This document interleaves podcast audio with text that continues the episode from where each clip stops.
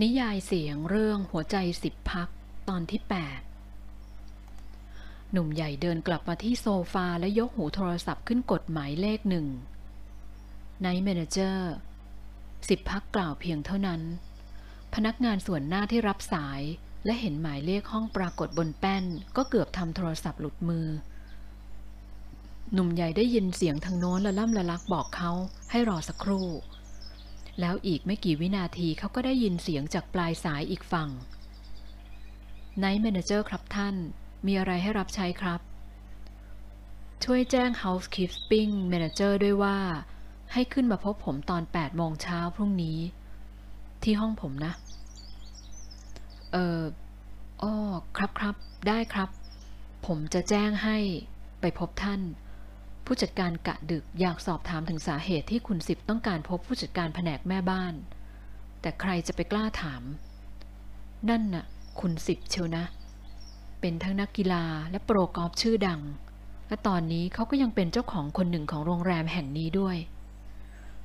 ขอบคุณมากเสียงขอบคุณของสิบพักช่างมีค่าสำหรับพนักงานคนหนึ่งอย่างเขาเออครับครับยินดีรับใช้ครับท่านผู้จัดการวางหูโทรศัพท์ลงบนแป้นอย่างแผ่วเบาที่สุดแล้วได้แต่เก็บความสงสัยเอาไว้ว่าตอนเช้าคุณแม่บ้านใหญ่จะเจอกับอะไรบ้างสิตารู้สึกไม่ค่อยสดชื่นนักในช่วงบ่ายของวันนี้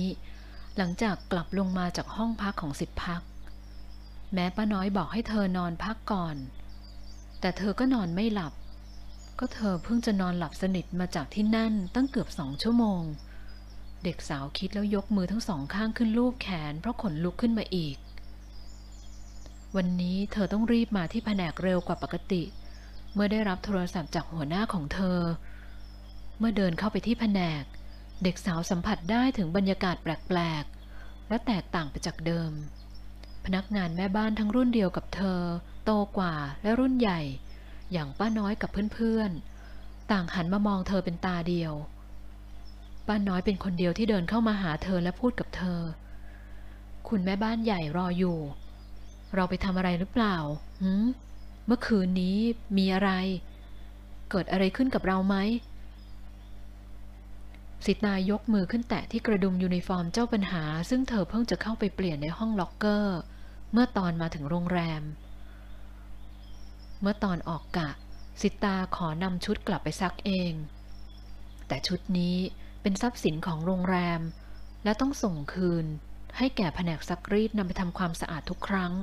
เมื่อออกกะแต่เธอก็ใช้ความสนิทสนมกับพนักงานในกะดึกขอนำกลับไปซักเองเพราะไม่อยากให้เรื่องกระดุมขาดเป็นเรื่องเป็นราวแซบๆของใครวันนี้เธอก็สวมมันกลับมาทำงานเหมือนเดิมและหวังว่าเธอจะได้กระดุมที่หายไปนั้นคืนด้วยสิตาใจไม่ค่อยดีเลยเมื่อได้รับการจ้องมองแปลกๆจากเพื่อนร่วมงานแต่เธอก็บอกป้าน้อยไปไม่มีจ้ะไม่มีอะไรเดี๋ยวหนูออกมานะป้าน้อยอย่าไปไหนนะเธอพูดกับป้าน้อยพอได้ยินกันสองคนแล้วเดินเข้าไปเคาะประตูห้องทำงานของคุณแม่บ้านใหญ่เข้ามาเสียงเฉียบขาดดังออกมาจากในห้องนั่งสิคงต้องคุยกันหลายเรื่องมายุรีคุณแม่บ้านใหญ่ของโรงแรมแห่งนี้บอกเธอแล้วเปิดลิ้นชักโต๊ะทำงานออกเพื่อหยิบสิ่งหนึ่งออกมาวางบนโต๊ะคุณสิบฝากมาให้สิตาใจหายวาบเขาจะทำอะไรกันแน่ทำไมถึงนำกระดุมมาให้ไว้กับหัวหน้าของเธอแล้วเขาได้เล่าอะไรอะไรที่เกิดขึ้นเมื่อคืนให้หัวหน้าของเธอฟังบ้างหรือเปล่ามือเรียวซึ่งวางไว้บนตักสั่นขึ้นมาจนเธอต้องกำมือทั้งคู่ไว้แน่นพี่มีอะไรจะคุยกับเราหน่อยค่ะมีอะไรหรอคะเด็กสาวรู้สึกเครียดจนคิ้วขมวดเข้าหากันอ้าวทำไมทำหน้าซีเรียสขนาดนั้นพี่จะบอกเราว่าคุณสิบเขาฝากขอบคุณที่พี่มายุรีหยุดพูดและมองกลับมายังลูกน้องสาวคนสวยของเธอที่อะไรคะพี่เธอถามด้วยเสียงอันแผ่วเบาคอแห้งจนกลืนน้ำลายแทบไม่ลงจะอะไรก็ที่เรา ช่วยเขาอันแพ็คกระเป๋าแถมยังยิ่งพูดมายุรีก็ยิ่งเห็นคิ้วของเด็กสาวผูกโบหนักขึ้นไปอีกอืมอะไรของหล่อนกันดูทำหน้าสิเขาว่าขอบคุณที่เราคอยดูแลดินเนอร์ให้เขาด้วยจบหรือยังในสิบพักยักษ์ใหญ่กำลังทำเธอหัวใจจะวายอยู่แล้วแต่อีกเรื่องหนึ่งนะอีกเรื่องเหรอคะยังมีอีกเหรอคะอ้าวก็แน่สิยะอะไรของเธอเนี่ยทำไมต้องทำหน้าอืมพี่เข้าใจนะว่าคุณสิบพักกับเราน่ะสิตารีบสายหน้าปฏิเสธไม่มีอะไรระหว่างเอออย่างที่พี่คิดหรอกค่ะแหมหมั่นไส้ทำเป็นพูดว่าไม่ไม่ก็มันไม่จริงๆนี่นาเธอเถียงในใจด้วยนิสัยดื้อดึงรู้ไหมว่าสาวๆที่นี่น่ะอิจฉาตาร้อนเผากันทั้งนั้นที่รู้ว่าเราเป็นเมดคนโปรดของคุณสิบคำพูดของหัวหน้าทำเธอพ่นลมหายใจออกมาเพราะคร้านที่จะเถียงว่าไม่ใช่ที่เรียกมาวันนี้พี่อยากแจ้งเรื่องหนึ่งกับเรา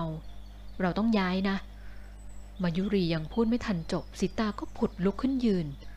ว้ายเด็กบ้านี่อะไรของเธอใจหายหมดนั่งลงเดี๋ยวค่ะหนูทำอะไรผิดคะแค่ทำกระดูกขาดเนี่ยถึงกับต้องย้ายหนูเลยเหรอคะพูดจบสิตาก็ทิ้งตัวลงนั่งที่เดิมหน้าง้ำและเต็มไปด้วยความกังวลใจกระดุมน่ะเรื่องเล็กแต่คุณสิบเขาอยากให้เราย้ายไปทำงานที่สนามกอล์ฟของเขาที่ชลบุรีไปที่โน่นน่ะเราได้เป็นซุปนะเงินเดือนก็ขึ้นด้วยอ๋อมีที่พักให้ฟรีๆด้วยนะเราน่ะอายุแค่นี้ได้เป็นซุปแล้วอีกหน่อยก็ใหญ่โต